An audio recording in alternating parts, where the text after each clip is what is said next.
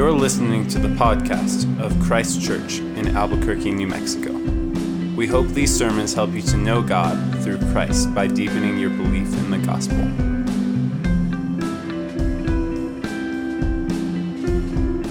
This evening's reading comes from Proverbs 31, verses 10 through 31. An excellent wife who can find? She is far more precious than jewels. The heart of her husband trusts in her, and she will have no lack of gain. She does him good and not harm all the days of her life. She seeks wool and flax and works with willing hands. She is the ships of the merchant. She is like the ships of the merchant. She brings her food from afar. She rises while it is yet night and provides food for her household and portions for her maidens. She considers a field and buys it. With the fruit of her hands, she plants a vineyard. She dresses herself with strength and makes her arms strong. She perceives that her merchandise is profitable. Her lamp does not go out at night.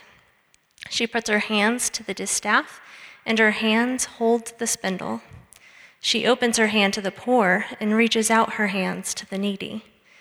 She is not afraid of snow for her household for all her household are clothed in scarlet. She makes bed coverings for herself. Her clothing is fine linen and purple. Her husband is known in the gates when, she sits, when he sits among the elders of the land.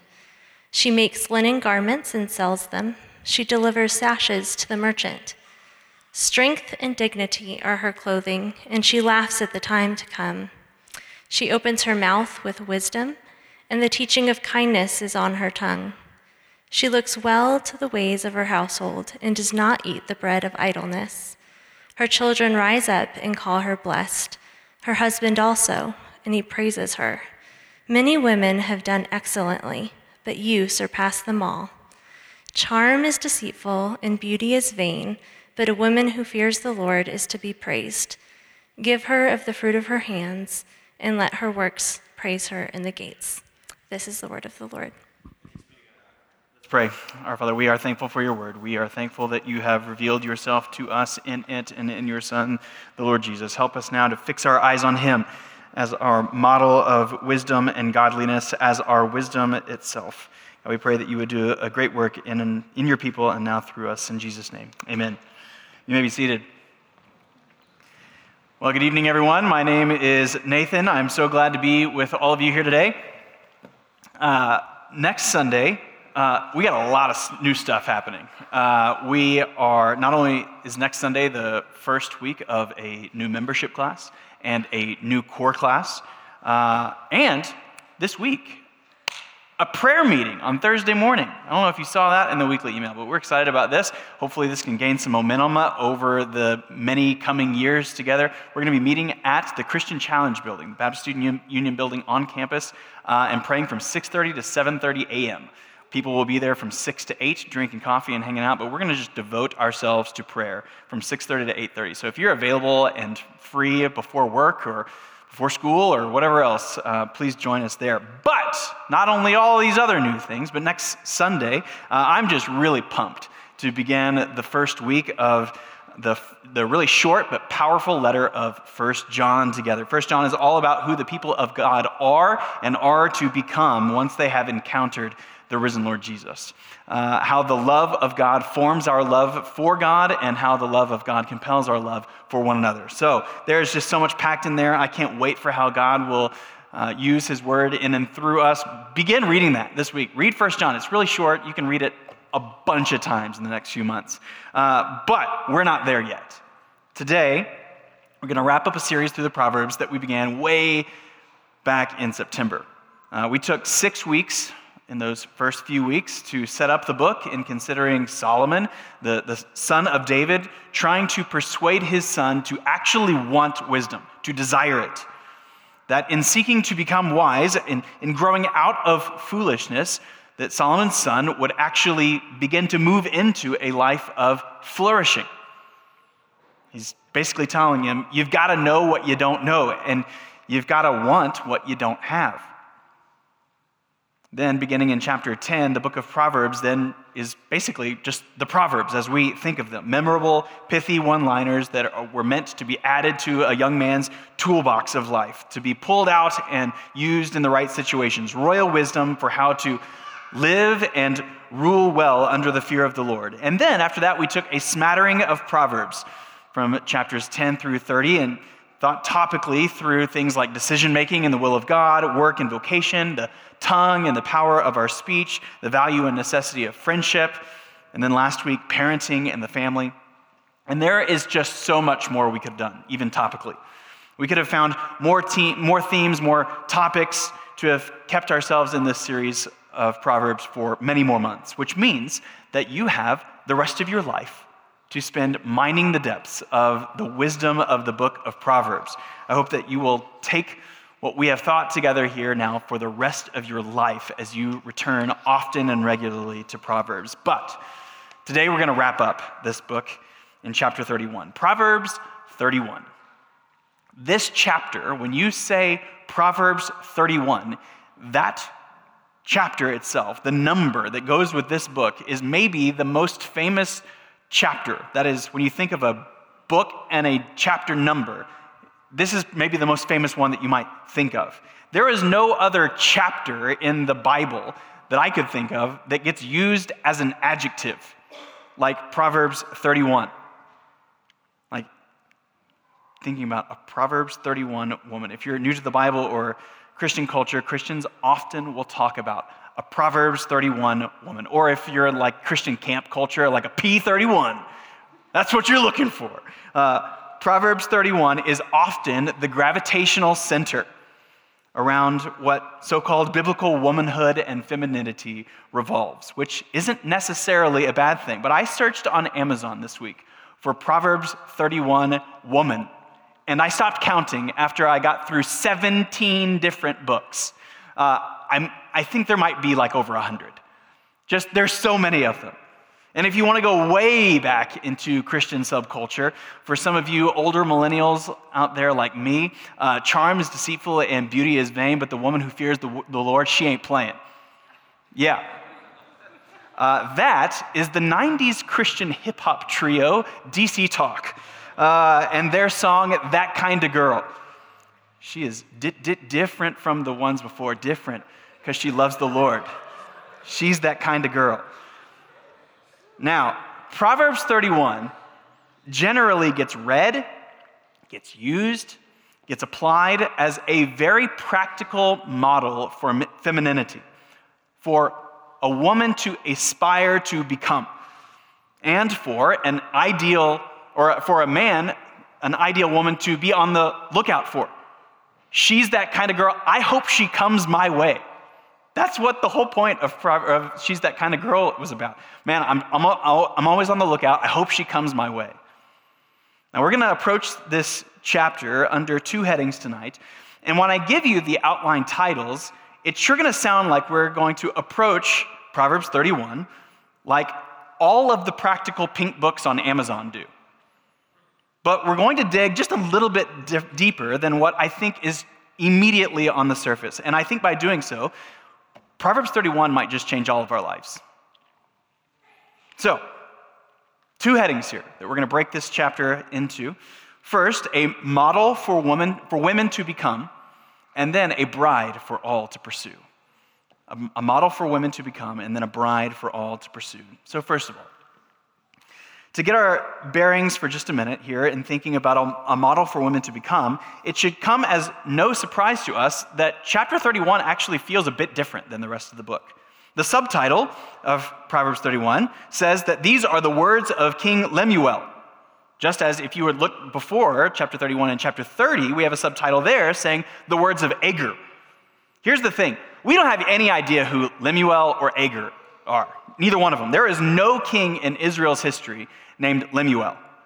What we do know is that in Proverbs 25, verse 1, we read this. These also, what follows in chapter 25 and on, these also are Proverbs of Solomon, which the men of Hezekiah, king of Judah, copied. So, 25, 26, 27, 28, 29, those chapters are Proverbs of Solomon These were likely well known, like in the culture proverbs of Solomon, that didn't get written down in a compilation of proverbs until the time of Hezekiah, which is like 250 years later after Solomon. So we know that at the very least, this book in its final form was put together by some later editor. Maybe in the time of Hezekiah, maybe even much later than him. But either way, we don't know who King Lemuel is. Maybe he's some outside king of, of Israel. He's a king outside of some smaller kingdom. Maybe there's some clever wordplay going on with his name that we haven't quite figured out yet, and he's just supposed to be like this archetypal king for us to learn from. But whatever the case may be, let's not get bogged down there.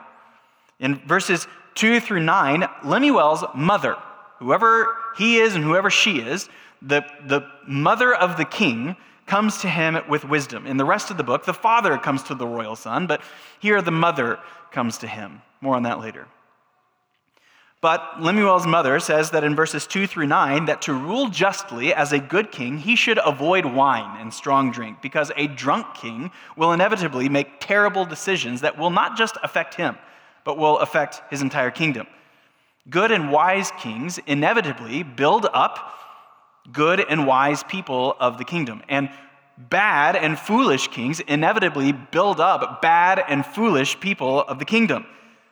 But in response to her charge to Lemuel, in verse 3, not to give his strength to women, the implication there of plural women being that, that of like concubines or a royal harem or something, instead of giving his strength to women, now in verses 10 through 31, as what, what we generally and typically think of as Proverbs 31, Lemuel, my son, his mother comes to her, don't give your strength away to many women, but my son, here, listen to me.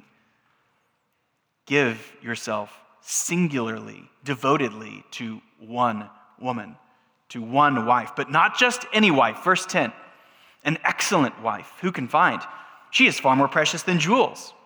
And the first letter of every verse that continues on throughout the rest of the book is the next letter in the Hebrew alphabet. Proverbs 31 is an acrostic.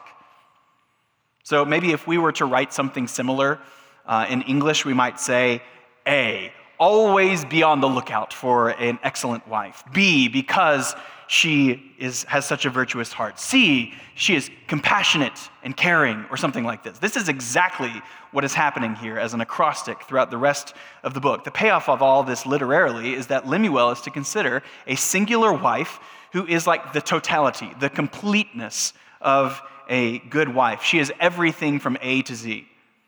And so when Lemuel's mom asks, an excellent wife, who can find? The answer isn't, well, no one. No one can. She doesn't exist. She's some unicorn out there. Because the next verse, the husband actually has married her. She does exist. She's just rare. Most women in the world are not excellent in this way. And this word excellent isn't really a great English translation. It often, more often, carries a meaning of strong or courageous heroic, valiant.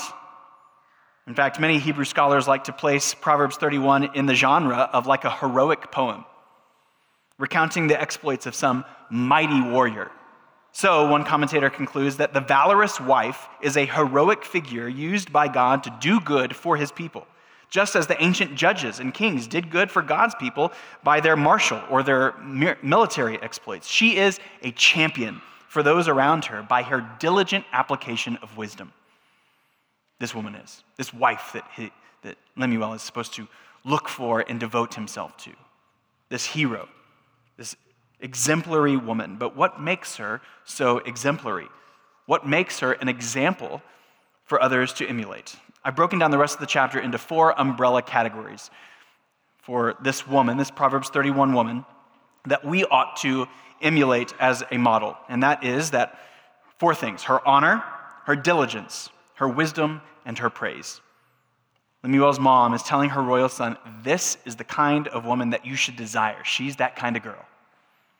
Her honor, her diligence, her wisdom, and her praise. Here are her characteristics. Her honor, verse 11 The heart of her husband trusts in her, and he will have no lack of gain. She does him good and not harm all the days of her life.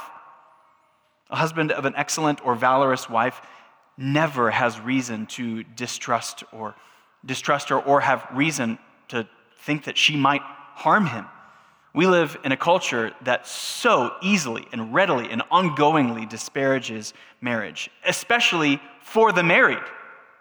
So, men and women often share very publicly and openly about the old ball and chain or about my such lazy husband. Here's what Marcy and I figured out throughout the years that each of us probably have one, maybe two, very close and trusted friends that we would ever share about like deep marital frustrations with. Meaning that she has one or two of you, uh, trusted friends who she knows and trusts, knows me and loves us enough that they, when they hear something difficult about me, that they assume the best and care for both of us.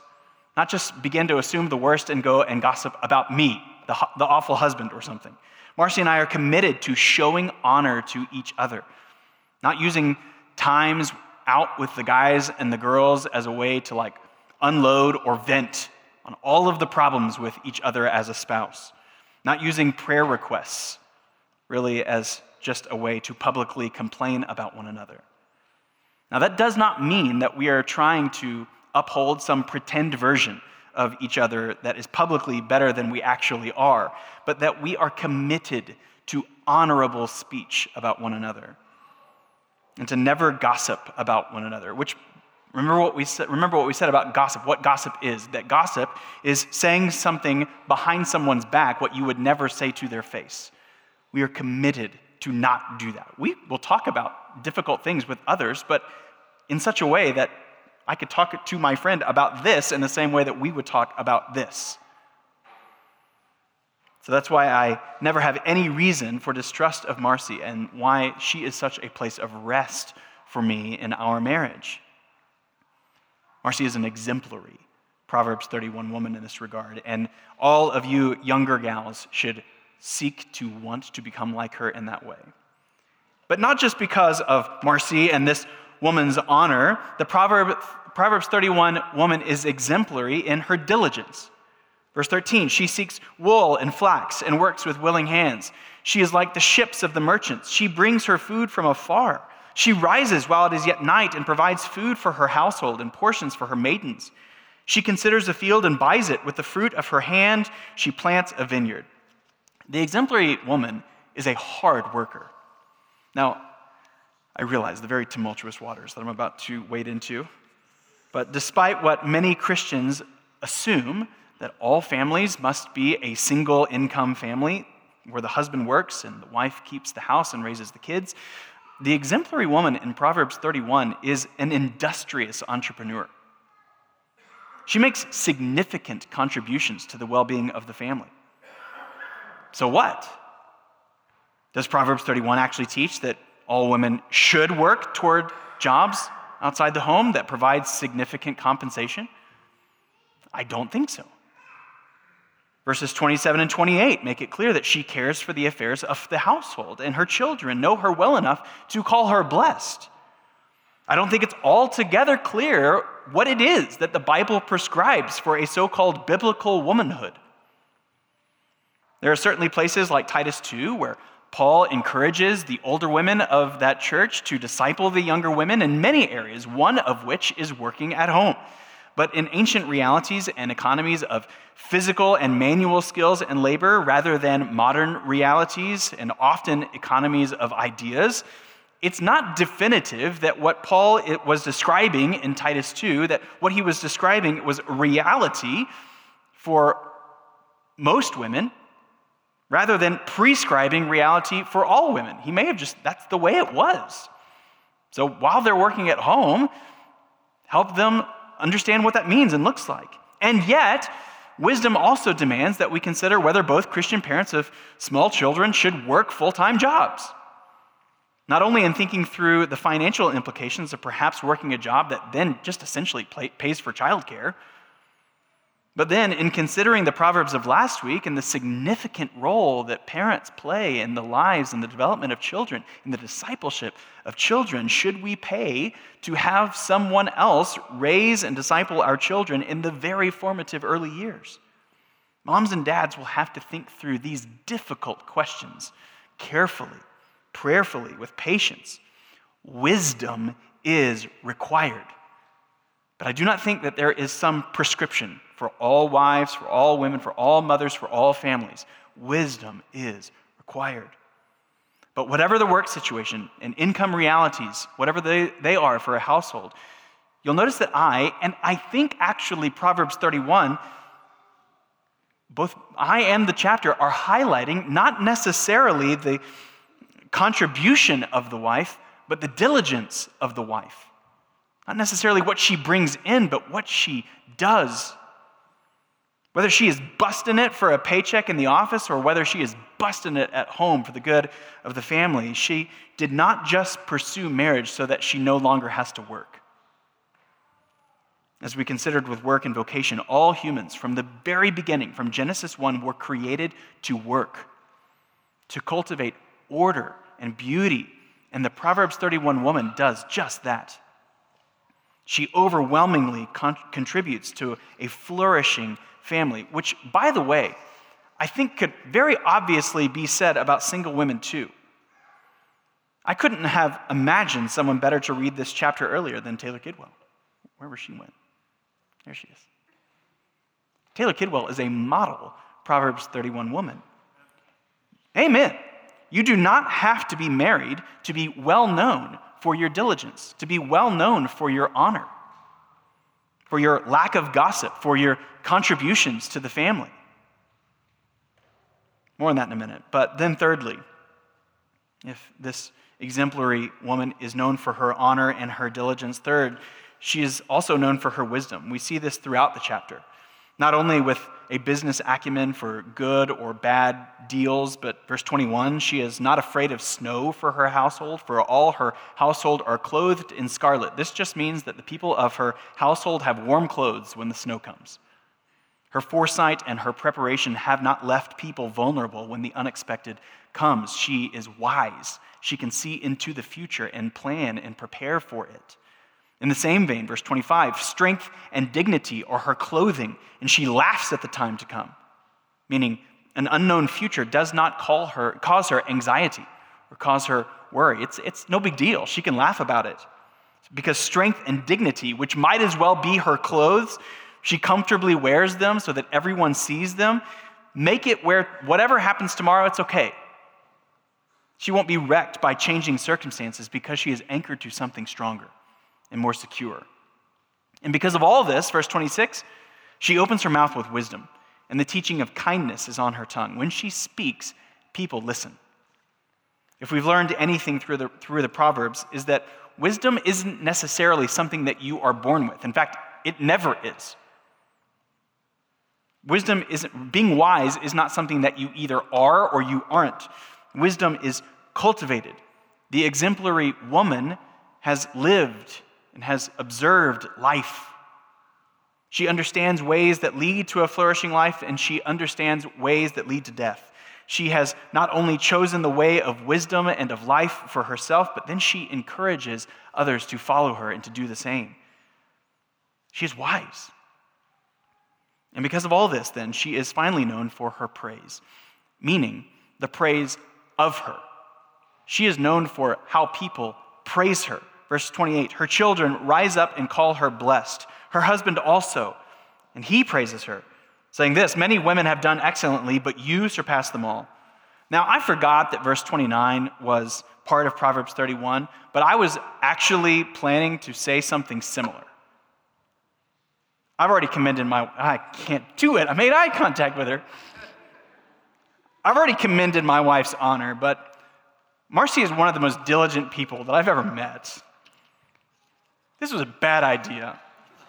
uh, working as a vice principal of a school, doing financial analysis and bookkeeping for two companies, part time homeschooling our kids, keeping an, an immaculate house, and on and on and on. She absolutely works just as hard as I do, and in many seasons of life, works harder than I do.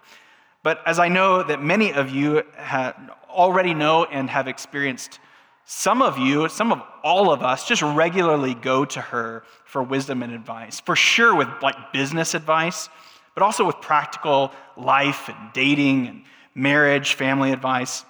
There are so many times that we get home on a Sunday night and she gently asks, So, um, was there maybe a better way for you to have maybe said this about that verse? And I am often like, Yes, that would have been way better. Like, her theological antennae are very sensitive and perceptive. So, like this guy in Proverbs 31 29, uh, look, I know that a lot of you gals out there are really great, and I love you all, and I'm so thankful for you. Uh, many of you have done excellently, but Marcy, you surpassed them all.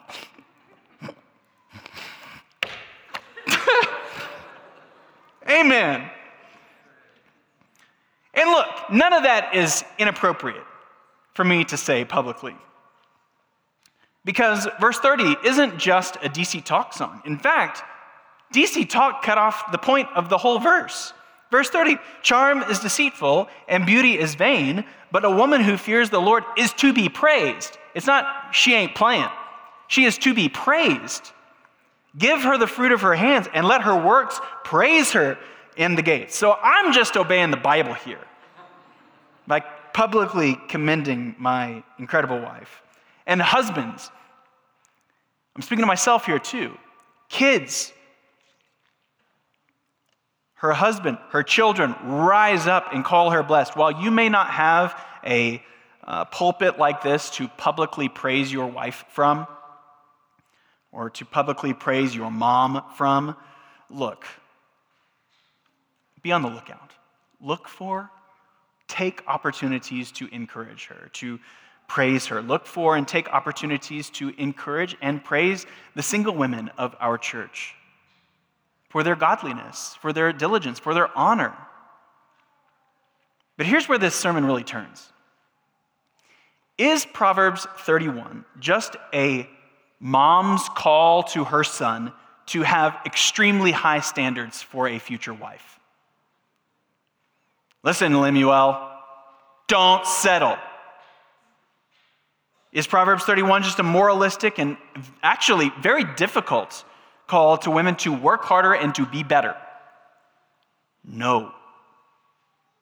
Proverbs 31, I have become convinced, is actually all about the gospel. How? Well, if we considered a model for women to become, now, let's turn our attention to a bride for all to pursue. All right, as you read Proverbs 31 this week, as you maybe heard it read from Taylor a few minutes ago, were there any other, are there any alarm bells or echoes that you might have heard from Proverbs 31 that we have heard elsewhere in the book of Proverbs? Anything sound familiar? Just in the very first verse of verse 10. An excellent wife, who can find? She is more precious than jewels. This is almost just a straight up copy paste job from Proverbs 3. Proverbs 3, 13 through 15. Blessed is the one who finds wisdom and the one who gets understanding, for the gain from her is better than gain from silver, and her profit better than gold. She is more precious than jewels, and nothing you desire can compare with her. The most ideal feminine character in the whole book of Proverbs is wisdom herself. Chapter 7, 8, and 9 is all about this Lady Wisdom. In our very first Proverbs sermon together from September, we set up the idea that the whole book of Proverbs is actually just one extended meditation on Genesis 1, 2, and 3. That in the beginning, man was created to know and to dwell with God, and that God created woman as a helper for him not as in a kindergarten, my little helper kind of way, but as in a helper being the very same word that is often used of God, my help and my salvation. Man in the garden actually needs woman to accomplish what he cannot by himself. So, man and woman are given the tree of eternal life and the tree of the knowledge of good and evil. Tree that gives life from God, or a tree of knowledge that they will take from themselves for themselves that they must not eat from. The question becomes will they fear the Lord? Will they trust him, continue, continually coming to him for wisdom from above? Or will they trust in themselves for wisdom that is worldly, that is fleshly? And so, starting in Proverbs 1, the royal father has his arm around his son, saying, Here is Lady Wisdom personified for you as the good life. Choose wisdom, choose the good life. She is your helper for what you cannot accomplish on your own a, a life of fully consummated dwelling with God, a life fully free as it was intended for us to live. And then the very verse after which I just read a second ago from Proverbs 3 about her being more precious than jewels, Proverbs 3:18 even says of Lady Wisdom, she is a tree of life to those who will take hold of her. So the book of Proverbs has always been about rejecting the tree of the world that promises only death, grasping after fruit from the tree of our own wisdom, and instead, instead just walking hand in hand with Lady Wisdom. In the fear of the Lord, with eyes fully fixed joyfully on our King, and walking to the tree of life walking to the tree of God's wisdom. And so, here in Proverbs 31, now hundreds of years after Solomon, perhaps reflecting on the great king, reflecting how it went so wrong for him, how he was singularly devoted to wisdom. It was the very thing that he asked of from God. And through the faithful wisdom of the royal son of David, the people of God were flourishing. The blessed life was exploding, blessing was exploding out into the nations. But then it went all wrong. I read a bit of 1 Kings 11 several months ago, but listen to this again. This comes like an unexpected car crash when things had been going so well for Solomon and the kingdom.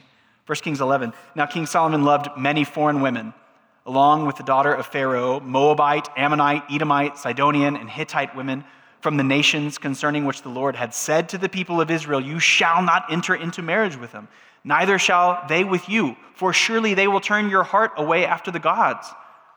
Solomon clung to these in love. He had 700 wives who were princesses and 300 concubines, and his wives turned away his heart. So, here in Proverbs 31, the mother this time, almost coming to the royal son like a royal Eve character, balancing the royal Adam from the beginning chapters. She comes to her royal son, urging him to be singularly devoted to wisdom, to be devoted in his affections. Verse 3 Do not give your strength to women, your ways to those who destroy kings. Do not do that like Solomon did. Solomon, the royal son of David, gave humanity just a glimpse, a brief momentary glimpse of one who would live by divine wisdom, who would then bless the nations. But then it went so bad, so fast. Humanity needed a greater son of David. Jesus of Nazareth shows up on the scene saying, Something greater than Solomon is here. One that would singularly devote and devotedly love his wife to death and back, living by divine wisdom that would unleash blessing to the nations and as we considered in Proverbs 8, Jesus is not only the royal son who is wise, Jesus is the pre incarnate wisdom of God, which is exactly what Paul calls Jesus in Colossians 2 and in 1 Corinthians 1. So, do you want to be a wise wife? A wise mother? Do you want to be a wise husband, a wise child, a wise church member? Proverbs is telling us to then know Jesus. Not know about him, but to know him daily and hourly. He is the one that will love you and will serve you with a gentle and lowly heart. He is the one who is certainly more precious than jewels, who throughout the centuries stands at the gates and whose wisdom is praised. He is the totality of wisdom from A to Z. And so, for oh, for grace to just trust Him more. Do you want to grow in honor and in diligence and in wisdom? We are not naturally honorable or diligent or wise, and yet dishonor, laziness, foolishness, then get taken in at the cross of Christ. They are forgiven, reshaped, transformed by the love of God and the power of His Spirit. This is how we become wise. Single folks, many of you who desire marriage, that's a good desire. But if you are not content in Christ as a single person, you will not be content in Christ as a married person. Marriage will not fulfill the longings of your heart. Married folks, if you are in a difficult or a strange marriage, a better marriage with a better spouse is not going to fulfill the desires of your heart. Even if a better marriage is possible and desirable with a wife and a husband who are both growing more into the spirit enabled wisdom of the Proverbs. Wisdom is absolutely something that all of us can grow in. All people can grow in. The more days and years spent on the boat of life, you will grow in observation, in experience. So we can become more and more practically wise. But only Jesus can walk with you hand in hand to the tree of life. The place of divine wisdom that will give you eternal and flourishing life, contentment, and joy. It's been said that the first Adam lost his bride at a tree in a garden, but the second Adam won his bride at a tree in the garden. It's the whole scope and story of the whole scriptures. The God man coming for his bride but you have to want him. You have to want this divine wisdom that first requires you to walk past the trees of your own wisdom. That in faith, saying, No, no, that all leads to death. Give me life. Give me joy. Give me wisdom. Give me Jesus. May it be so of us as a people, as a church, men and women, young and old as his bride, coming to him and saying, The one who has loved me, the one that has sought me, the one that has bought me, the one that has brought me to life in him, let us more singularly and devotedly pursue him as our wonderful and our wise groom and king, the royal son of David who brings blessing to us and to the whole world. Maybe so. Let's pray. Our Father, we are thankful that you have revealed wisdom from above, and that you are more than willing. You are so generous to give it to us if we would but just ask. We're so thankful that you have given us your Son. O triune God, God the Father, that you have sent God the Son, God the Son, that you have lived and loved for us, God the Spirit, that you have sealed and filled us. Make us wise. Help us to love you more devotedly, devotedly and more singularly. Help us to care for love one another, put our own deaths our own desires to death more ongoingly and regularly. Help us to become an honorable people, a diligent people, a disciplined people, not for our own sake, but for your own glory, the God of wisdom, the God of life, the God of grace, the God of mercy, the God of love. Make us into these kinds of people, we pray, for Christ's sake and for our own good. Amen. We hope you have been encouraged to deeper life in Christ through the preaching of this sermon. For more information about Christ Church, visit www.christchurchabq.com.